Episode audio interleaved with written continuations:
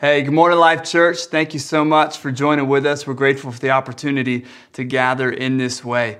Uh, we're continuing our series, Reset, a divine approach to our earthly affairs. And really, our whole premise for this uh, is that we need a change. Um, yeah, we're having this conversation in the shadows of a worldwide pandemic, extreme political partisanship, and a very inflammatory conversation involving race inequality, privilege, and, as well as layers upon layers of abuse of power. But, but I would submit to us that the wider we uh, has always been in need of a reset. There's a familiar passage in 2 Peter 3 and verse 9 where the writer says, The Lord is not slow to fulfill his promise, as some count slowness, but, but he's patient towards you not wishing that any should perish, but that all should reach repentance. Uh, other versions say that God would have none perish and all be repentant. The notion that I want to just drill in on for a moment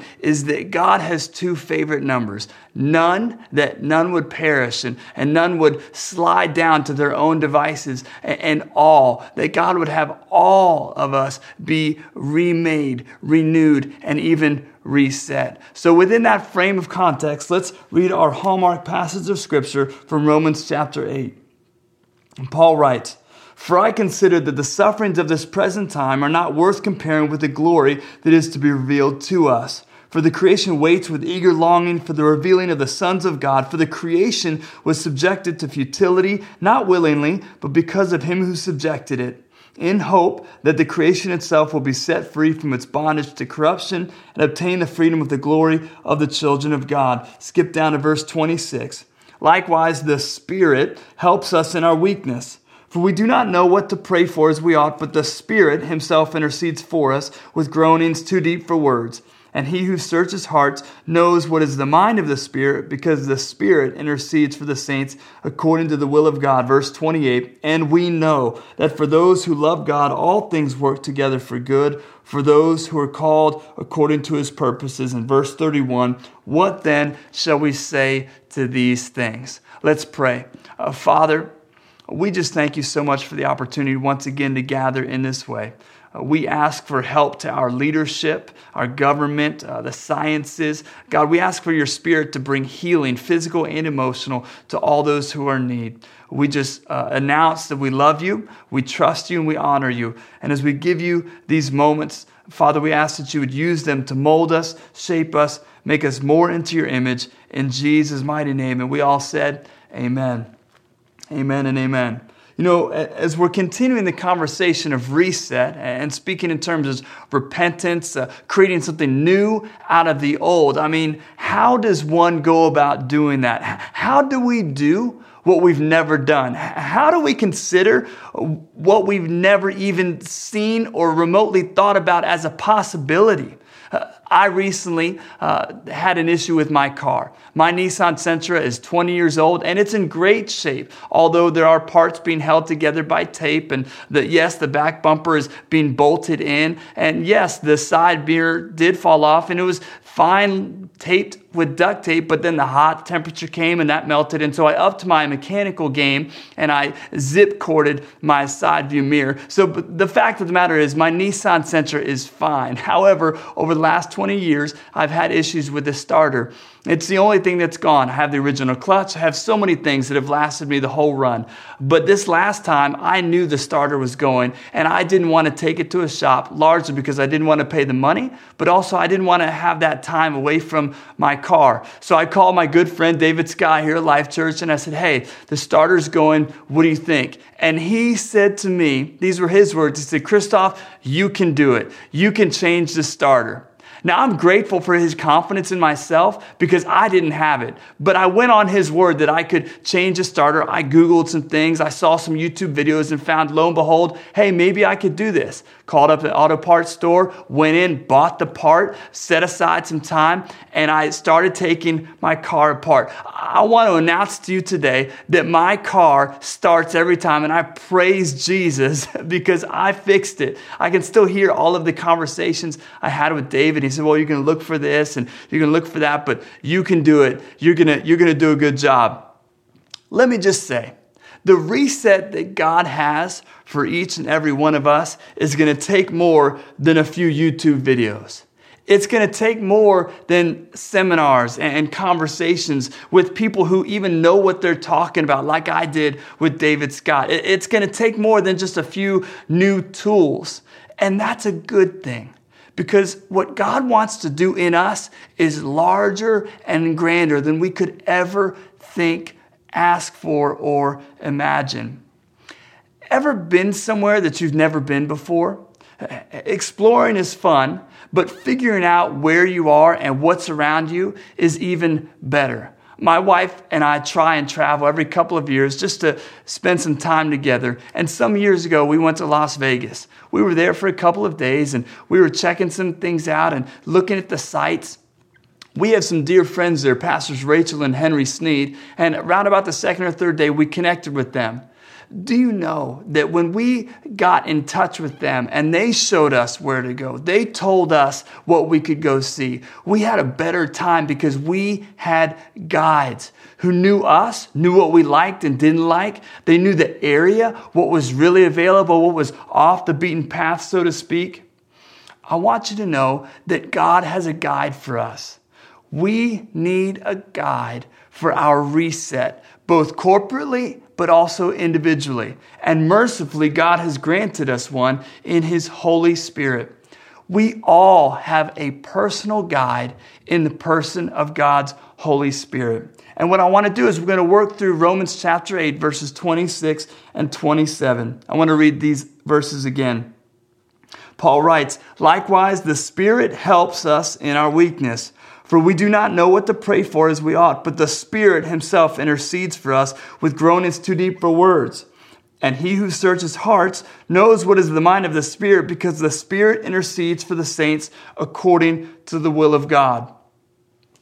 Now, when people speak of the Spirit and some of those types of things, I want to muster all the honesty and tra- transparency and exhortive ability that I have. Entities and dynamics like hope, and, and spirit tend to get painted with a, a flippant and inconsistent brush. They're spoken about as if they're random or erratic, even as if God Himself were temperamental. We discussed last week how heavenly hope hits different in its heavy, tangible character, very different than the light and wispy, care bear, dreamlike scenario that we think about it in. Can I tell you that God's presence is more palpable than some pipe dream. He's constant. He is known in the scriptures as the finisher. He's described as foundational. Hebrews 13 8 says, Jesus is the same yesterday, today, and forever. In Hebrews 15, we read this uh, passage yet last week, verse 13. May the God of hope fill you with all joy and peace in believing, so that by the power or influence of the Holy Spirit, you may abound in hope.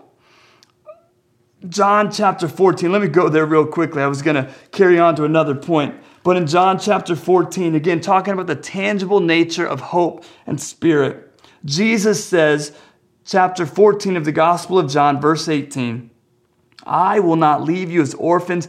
I will come to you. Yet a little while and the world will see me no more, but you will see me. Because I live, you also will live. Tangible, reactive realities in our circumstance.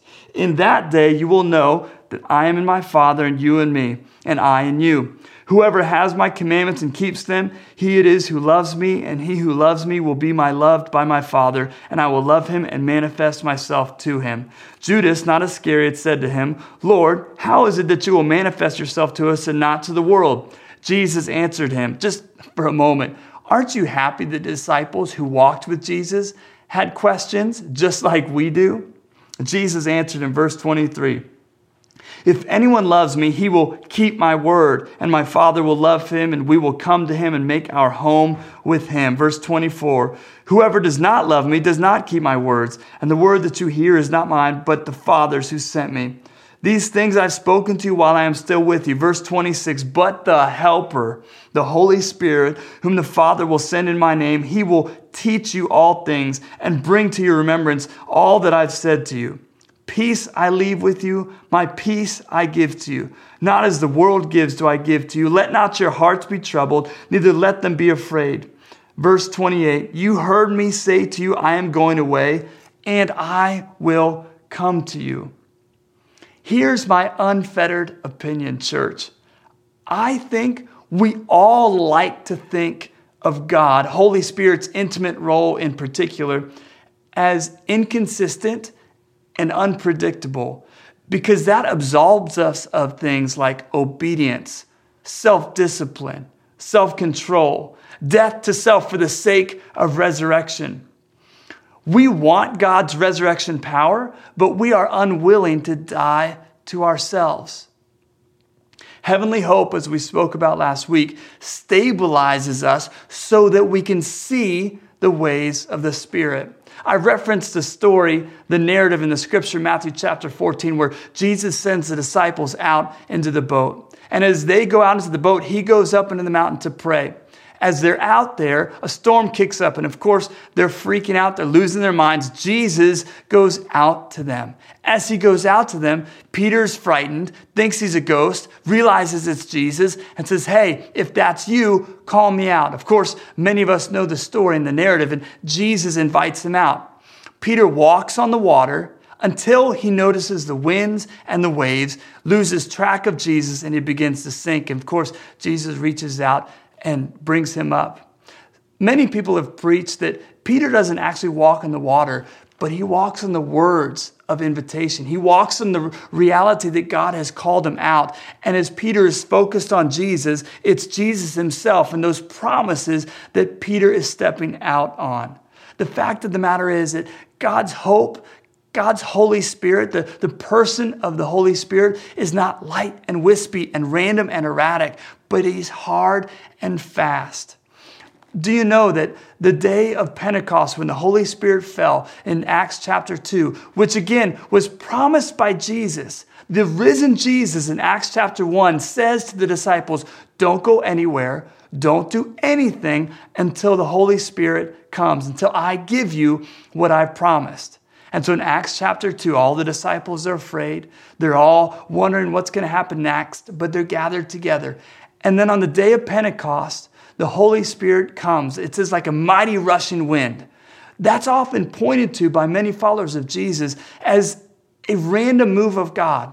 But the day of Pentecost is not the day the Holy Spirit fell. It's actually a Jewish holiday where they celebrated the first fruits. God was using the hard and fast reality of relationship with Him that was already in place to move in their lives. What I want to do quickly is work through Galatians chapter 5 and look at some of the hard and fast principles of God's Holy Spirit. Galatians chapter 5, starting at verse 16, we're going to work through down to verse 26. Verse 16 through 18, Paul writes, But I say, walk by the Spirit, and you will not gratify the desires of the flesh. For the desires of the flesh are against the Spirit, and the desires of the Spirit are against the flesh, for these are opposed to each other to keep you from doing the things you want to do. But if you are led by the Spirit, you are not under the law our movement, our way of being and living should and can be in conjunction with God's leading, not just our carnal desires. Now, a word about that. Carnal desires aren't just inappropriate sexual desires. Carnal means our own making, what we can manufacture, putting our hope in ourselves rather than God who's inviting us out. Let's keep reading. Verse 19. Now the works of the flesh are evident sexual immorality, impurity, sensuality, idolatry, sorcery, enmity, strife, jealousy. Come on, church. These are all the good ones.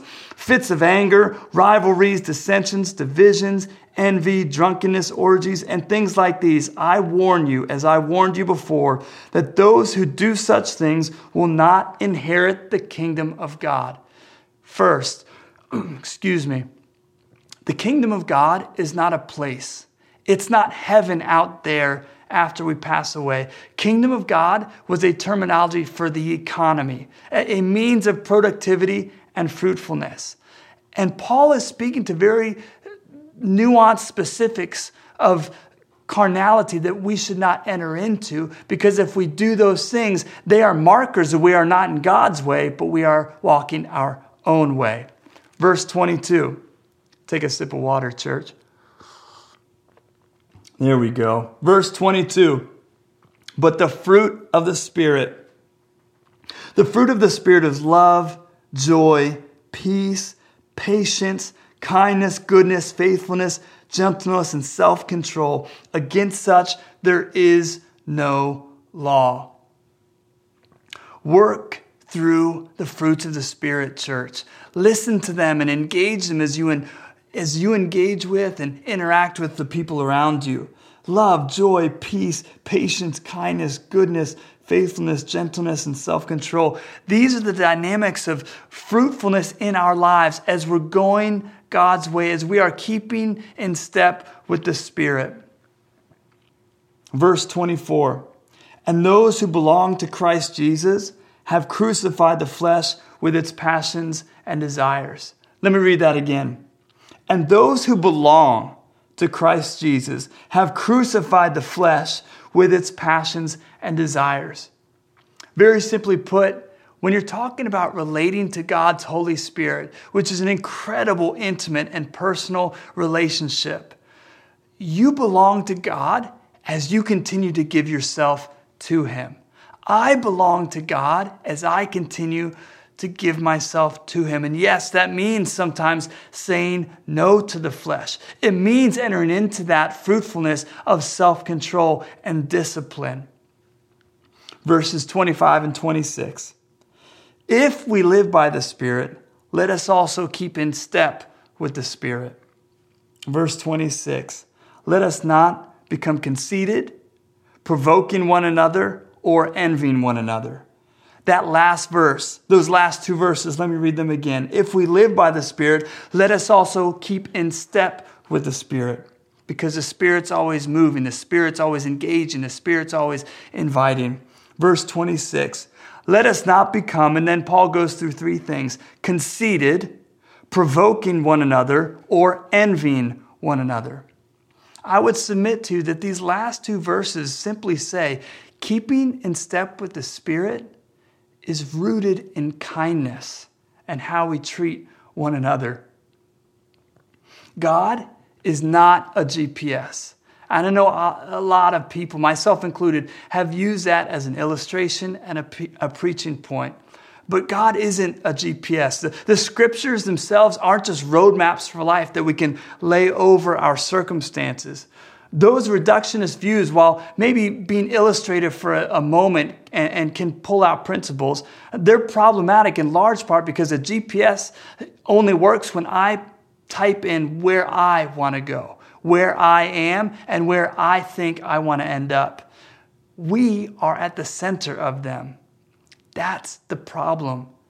We have a guide in Holy Spirit as we make him our focus. This crazy idea, right? When we look for God, we find him. In Matthew chapter 7 and verse 7 it says, Ask and seek and knock. Ask and it will be given to you. Seek and you will find. Knock and the door will be open to you. The crazy idea, let me just say that again. The crazy idea is that when you look for God, you will find him. Let me put that in the context of the Spirit. When you look for God's Spirit, you will see him. When you listen for God's Spirit, you will hear Him. If you're frustrated because there's a lack of seeing God's Spirit in your life, if you're confused or irritated at the lack of God's voice in your life, I would submit to you the question when was the last time you looked for His Spirit in your life? When was the last time you listened for His Spirit to speak to you? In Matthew chapter 6, verse 33, Jesus says, Seek ye first. There's a prioritizing that God really wants in your life. Seek ye first the kingdom of God. Again, we see that not as a place, but as an economy of thought, an economy of interaction. Seek ye first the kingdom of God and his righteousness, and all these things shall be added unto you. We have a guide in God's Holy Spirit, but we need to make ourselves available to him. Can I speak to parents today? How much fun is it when you're having a conversation with your young person and they're not making eye contact? Are you with me? They're either looking over here, looking over there, or engaged in their phone. How honored do you feel when you speak to a young person and they're going like this? How loved do you feel when you're trying to engage with your spouse, but they're looking at their phone? Eye contact is critical as we are speaking to one another. It's one of the reasons why social media platforms and texting and all of those kinds of things kind of throw me into a social, like soul vertigo, because I have a hard time connecting and relating to people, to people when I'm not looking at them. Where is your focus on God's Holy Spirit? Because if you put your focus on Him and His presence, I promise you, not on my promise, but because Jesus said, I will not leave you orphans. When we focus on Him, God reveals Himself to us. I know it's going to be hard, and I know it's a bit of a different learning curve as you put new habits and patterns into place, but I want you to know God has a guide for you in His Holy Spirit. Let me leave you with a benediction, church. May we look to, listen for, and align ourselves with God's ways and means. May we be fully led by God's ultimate guide in His Holy Spirit as we give ourselves to Him. And may we remember that with Jesus, it only gets better.